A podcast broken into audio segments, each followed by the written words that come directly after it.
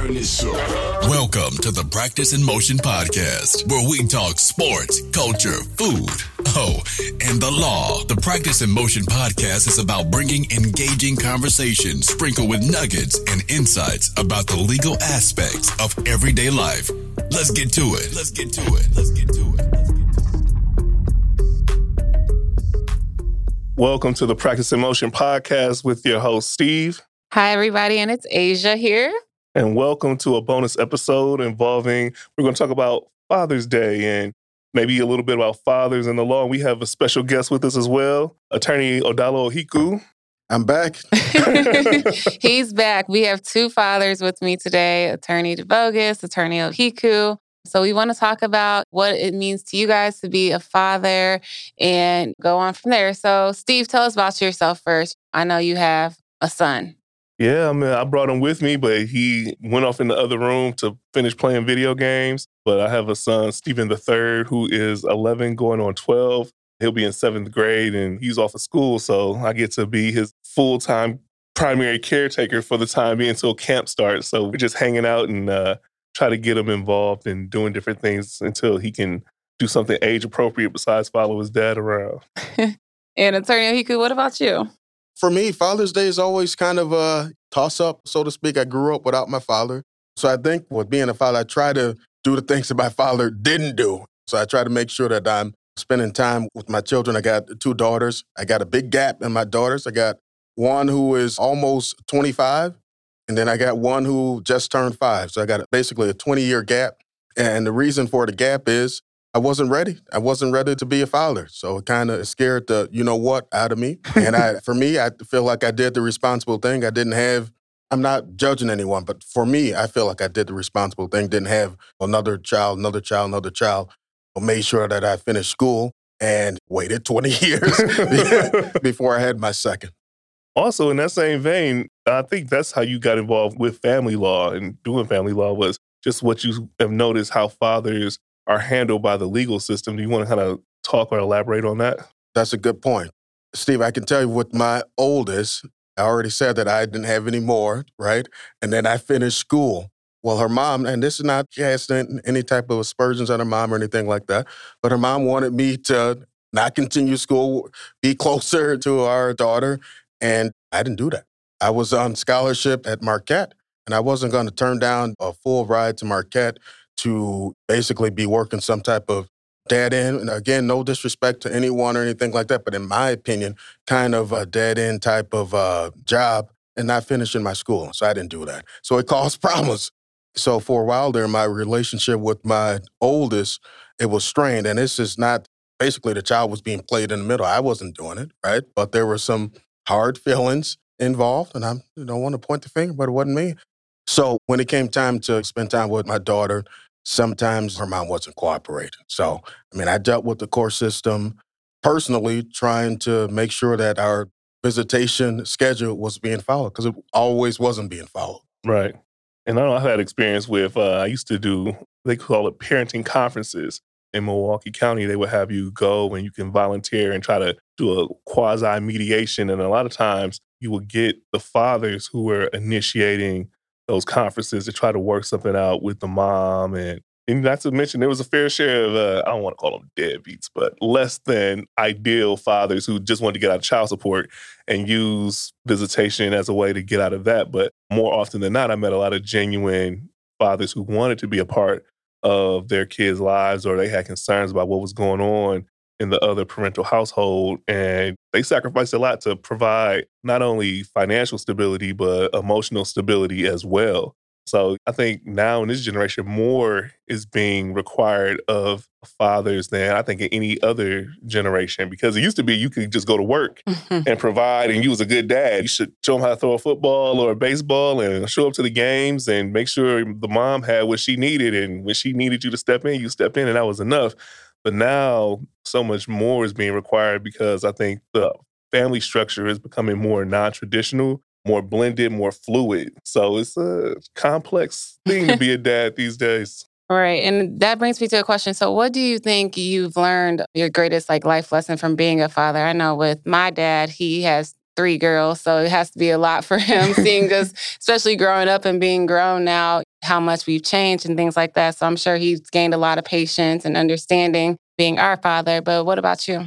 The two biggest things I've learned is that, and probably Attorney Ohiku can echo these sentiments, you gotta just accept what you get. You know what I mean? Like you can't really prepare for it. Like nothing is gonna prepare you for that being a father. Like there's no manual. I used to tell my ex-wife, like, you got a nine month head start on me. Like when you got pregnant, you became a mother. Because now you had to stop thinking about yourself. You can't eat certain things. You got to go to the doctor all the time. Your feet, your body is changing.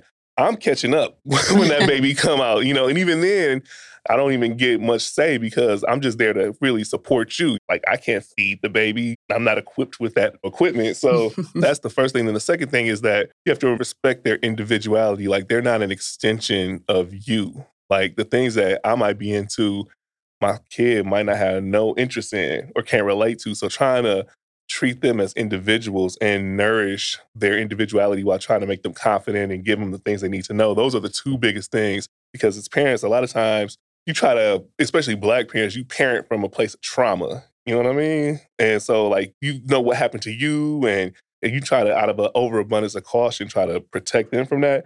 But a lot of times it's from a place of trauma that you're doing it. So you have to always kind of be cognizant and say, okay, am I putting my traumas on my children right. inadvertently. So those are two or three biggest things I always think about.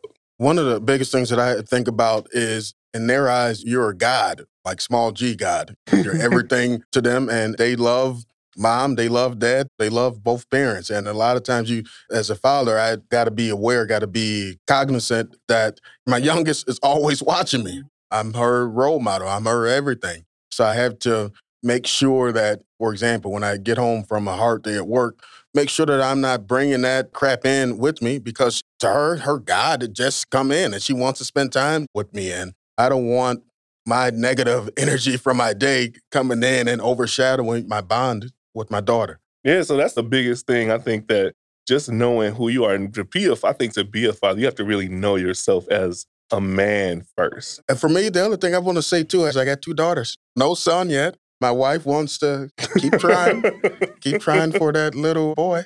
But no, I got two daughters, and I think uh, the father-daughter relationship that's one that's very, very special. I think that as men or as a man, we want to make sure that we're protecting our women, our daughters, our mothers, our wives, and the women in our lives. So it's a very, very unique and very special and can be very uh, tense right. type of relationship but I enjoy it. Yeah, and I don't think that protection or that teaching ever goes away as the older the child gets. I know I just spent vacation with my father and we're playing water volleyball with other random people. He's really trying to coach me up. I'm like, we're not back in the day. I'm not trying out for the team. Like, we're just having fun. But you just instantly see how much he cares and you wanted me to be the best I could be just in that water volleyball game. Like I couldn't imagine. I think God knew what He was doing. He gave me a son because I parent so differently than like I would if I was a father. Like I had a sister or even with my niece, I'm way different. I'm like more protective and I'm more like aware. And I'm like, my sister brought her boyfriend around and I was better. But my dad had a super hard time with that because that was like her first boyfriend and he was bringing him around. And now he's kind of having to deal with having to step aside and trust somebody else that she wants to be around more to be that. So I just know I probably couldn't handle my daughter dating or having some other guy being the primary person, especially if you set a really high standard and you've been really there the whole way from zero to 30, 25 years or whatever. So I don't know. If you could tell me how your dad handled having three daughters and, and y'all having that. Yeah, I don't know. I have no idea. So as far as the actual day, Father's Day, do you guys, as your family, do anything special for y'all? Because I feel like it's hard for me and my sisters to always think of something like different for my dad to do. But what do you guys usually do? In our family, because it's like I said off air, it's predominantly men and boys. So my mom had four brothers and she was the oldest girl. So we would normally barbecue, go everybody's house. But now I got my cousins have kids. So now I'm on like my second cousins, and it's a bunch of them. So we normally barbecue or go out to dinner, or I try to go and if I have the time, go and my dad is in Michigan, go and spend that with him and us just hang out or talk. and things of that nature. So fathers tend to be low maintenance. Yeah. Like if you say something, you say Happy Father's Day, it's like cool. If you don't, we'd be like cool too. But but as soon as something go wrong or you don't do something right, you gonna hear about it. right. What I like to do, I like to eat. That's Yeah. what I like to do. I like to eat on Father's Day and I like to relax. And sometimes my wife, sometimes she thinks that that's not really what I want. But the truth is, I just want to chill out because I'm always running, running, running, running, running. So, I mean, a perfect Father's Day for me would be just be able to chill out, do nothing, and eat. That'd be perfect. And it's weird that I always say that on Mother's Day, fathers get their kids, and on Father's Day, fathers get their kids. But you know what? It's cool to just be able to have that kind of access and have things slow down where you can actually be present and spend time with your children and see what they into and just build that relationship. Steve, you think we as men, we are like you're protective of your niece, I'm protective of my daughters. You think it's something innate in men that we kind of don't trust other men with our daughters, or what, what do you think that is? I talk about it all the time where men are very territorial and that our structure is very hierarchical and about boundaries. You know what I mean? Like I would tell people the friends I have at the gym are not the same friends I'm probably going out with or the friends I'm gonna call to when I'm having a bad day. Like we have little circles and pockets. And so we don't want people that don't have access in our pocket. So you ever seen uh Meet the Fockers or Meet the Parents or whatever? yeah. But he was like, You're in the circle of trust. And so that's kind of how men are. Like we build our little kingdoms.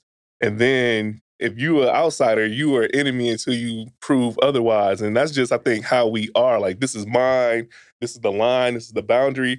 And I think that's the difference between female relationship is that if you cross boundaries with a male, there's often physical repercussions or other Yeah, repercussions that follow, as opposed to like with women, it's like they might talk bad about them, but unless you from a different part, you ain't gonna get jumped on. But I've seen men fight over like basketball seats. You in the wrong seat, and then uh, you get punched out. so it's very much boundary and built on respect, and I think that's where that comes from.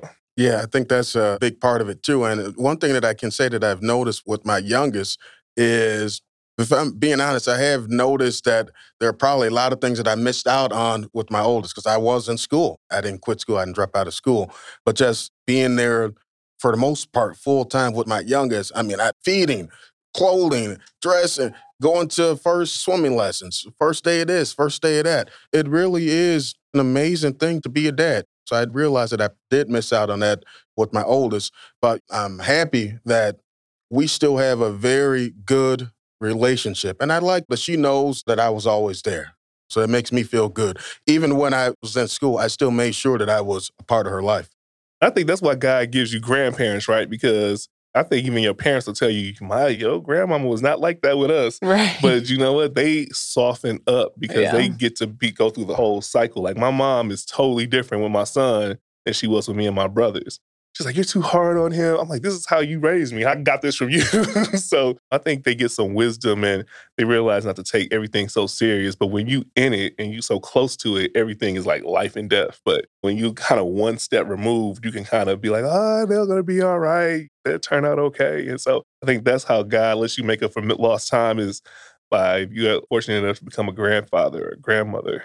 Yeah, to wrap up, I guess speaking of lost time, what advice would you guys give to fathers who may not be in their children's lives right now and they want to start like fostering that relationship? Uh, I think that you just really got to put forth the effort and always have a saying that all you got to do is plant the seeds and pull the weeds. You can't really control the harvest. So just trying to meet the kids where they are and let them know that you love them, that you value them. You might not have always, when you're wrong, you admit that you're wrong. Just because they're younger don't mean they don't deserve an apology when you messed up. So when I've messed up, I tell my son, hey, I'm sorry, I should have did this better or I made a mistake. And that teaches them things too. And just say, look, you know, I might not have always been there, but I'm trying to be here now. And so as the father, you got to always kind of set the tone and be the leader. And eventually they catch up. Like I tell people all the time, like, if my son understands me now, I'm not doing a good job. He probably won't get the kind of man I am until he's 25. You know what I mean? And so it's not for him to understand me or what I'm trying to teach him now. It'll be, it'll bear fruit later on. Attorney Patterson, I would say, because I think about this often, I would say, let them know that you're there, even if you've been out of their life, but let them know that you're you're trying to be in their life. So I'm in my brain, I'm thinking about my relationship with my oldest. So although her mom and I were having this kind of strained relationship or, or strife between us, my oldest always knew that I was there. If there was report card pickup, I was there. Even if her mom and I weren't getting along, she would still see me. She would still know that I was actively trying to be there for her. So I would say, as long as the child knows that you're there, you're trying to be there, that's what they see. They remember it. To them, you're still that guy with a little G. So if they see that you're making that effort, everything's gonna be all right. Yeah, they just want to know that they can depend on you and have somebody they can trust and depend on. And you send that stability and that consistency, that goes a long way with kids, I think. So even though they don't realize it. Well, thank you both for giving your nuggets of advice on fatherhood and happy Father's Day to both of you. Thank you. Thank, thank you. you. Thank you for listening. If you enjoyed the show, please rate and review in your favorite podcast app. We would love to hear from you. If you have questions or just want to say hi, you can reach out on our website listed in the show notes. Till next time, practice in motion.